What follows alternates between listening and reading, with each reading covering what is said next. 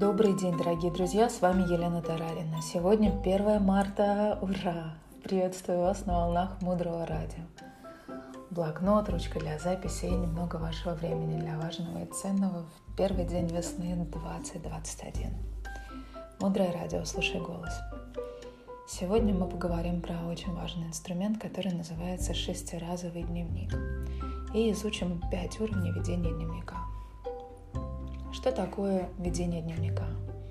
Существует 10 этических принципов, нарушение которых приводит в конечном счете к страданиям.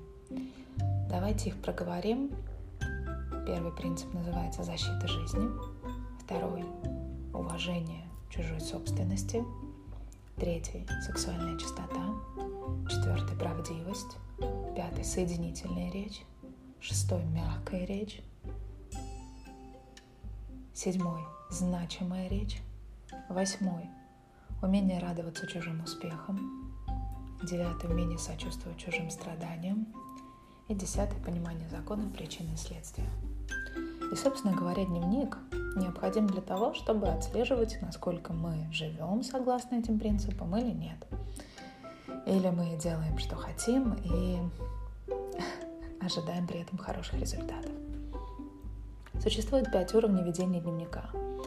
Первый уровень ведения дневника – это когда я что-то слышала об этических принципах и вечером один раз в день что-то записываю. Если вообще вы еще не ведете дневник, то нужно начать именно с этого уровня.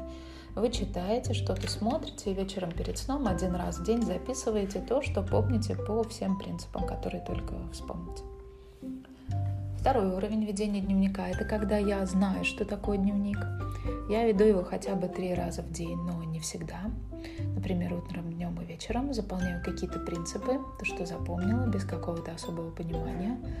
Разница между первым и вторым уровнем в том, что на первом уровне мы ведем один раз, а на втором уровне уже около трех раз.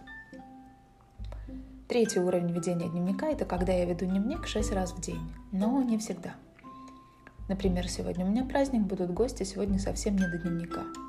Или сегодня очень загруженный день, и только вечером обнаруживается, что пропущено три заполнения. Мы не ставим это а, на первое место и не даем дневнику силу первого места. Это третий уровень. Четвертый уровень – это когда я знаю, что такое дневник, я веду его шесть раз всегда. На этом уровне мы ведем дневник как бы насильно. В те моменты, когда мне очень неудобно заполнять дневник, я его заполняю, но испытываю состояние раздражения, недовольства. И если вы стали замечать, что напоминание о дневнике возникает в самый неподходящий момент, то это свидетельствует о том, что вы уже вступили на путь борьбы, подобно воину света. Пятый уровень – это когда я знаю. Я веду дневник шесть раз и всегда дорожу каждой возможностью заполнить дневник. Я не упускаю шанса откопать какое-то свое воспоминание за сегодняшний день или из прошлого, а может быть даже недельной или годовой давности, и записать его в дневник, чтобы очистить, или наоборот, если это хорошее что-то, чтобы дать этому силу. Заполняя дневник, мы можем доставать сколько угодно из прошлого подобных воспоминаний по разным принципам и записывать их в плюс или в минус – Практикуя соблюдение этических принципов, в какой-то момент мы обнаруживаем, что в плюсах уже много чего. Ведь мы стараемся делать хорошие дела. Если вы обучаете системе алмазного огранчика, то у вас хороших поступков будет становиться все больше, а плохих все меньше. И тогда оказывается, что в минусах ничего писать. В этой ситуации надо обратить свое внимание на прошлое. Там-то точно найдутся не очень хорошие поступки. Обратите внимание на людей, окружающих вас, ведь они тоже ваше проявление. Предлагаем вам рассмотреть целесообразность ведения дневника через следующую метафору. Представьте, что вы весной вышли на мост.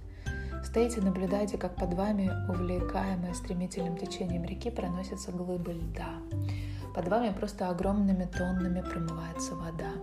И вы ходите на этом, по этому мосту, подобно рыбаку. Вы ходите шесть раз в день, забрасываете удочку и вылавливаете из этого бесчисленного количества рыб семян – те, которые хотите очистить. Вы вылавливаете эту рыбку семечко, осознаете и испытываете чувство разумного сожаления за то, что однажды вы поступили подумали или сказали что-то не очень хорошее. Вот так вот мы с вами шесть раз в день ходим порыбачить, условно, да, выходим за нашими семенами, чтобы вспомнить, что мы сделали не так, посожалеть об этом и достать оттуда силу. Мы выходим с надеждой, что когда-нибудь мы увидим чистую прозрачную воду. Возможно, это будет означать, что наше сознание очистилось, и в нем больше нет омрачений.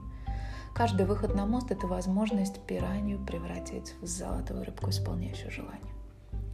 Что такое просветление? Это когда у тебя вокруг одни золотые рыбки, исполняющие все твои желания.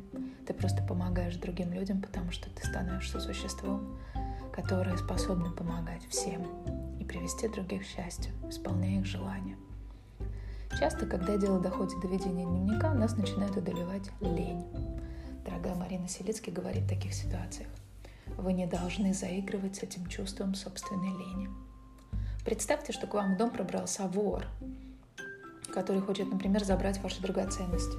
Вы же не начинаете с ним заигрывать. Точно так же и лень. Она как вор, который пробрался в ваш дом, чтобы отобрать у вас самую главную драгоценность – ваше счастье. И мы должны дать жесткий отпор. Мы не должны позволять себе размышлять о том, заполнять нам дневник или нет. Еще одна уловка лени. Это когда мы в самом начале не понимаем, как вести дневник, и тогда приходим к выводу, что и незачем, в общем-то, его вести. Но это так не работает. Вы можете сколько угодно прослушать занятия, сделать множество хороших вещей, но пока вы не начнете делать йогу, медитацию, вести дневник, проявлять щедрость, это не будет работать. Ни на реальном уровне, ни на духовном. Важно помнить, что в момент заполнения дневника мы никого не судим, мы ничего не изменяем. Мы просто как бы наблюдаем со стороны. И именно в этот момент, в момент наблюдения за собой, без критики без желания что-то мгновенно изменить, в нашем сознании высвобождается энергия. Место для того, чтобы мы могли активно начать что-то изменять в своей жизни. В этом смысл дневника. Открывая свой дневник, мы не должны обвинять себя или других людей, печалиться, огорчаться. Мы должны быть просто сторонними наблюдателями. Мы должны просто наблюдать и принимать. Таким образом, мы позволяем энергии освободиться, чтобы потом иметь возможность направить ее в реальные, конкретные, полезные действия. Это очень важно. Подведем итог сегодняшнего эфира. Мы говорили о важности и необходимости такого инструмента, как ведение шестиразового дневника. Рассмотрели уровни его ведения. И если вы еще не ведете дневник, начните с первого уровня. Каждый день выходите целенаправленно, забрасывайте удочку. Не упускайте шанс превратить пиранью в золотую рыбку – и идите к своему счастью без усталости. Дальше глубже. Оставайтесь с нами на волнах Мудрого Радио. Мудрое Радио. Жить на глубине. С вами была Елена Тарарина. До встречи в эфире.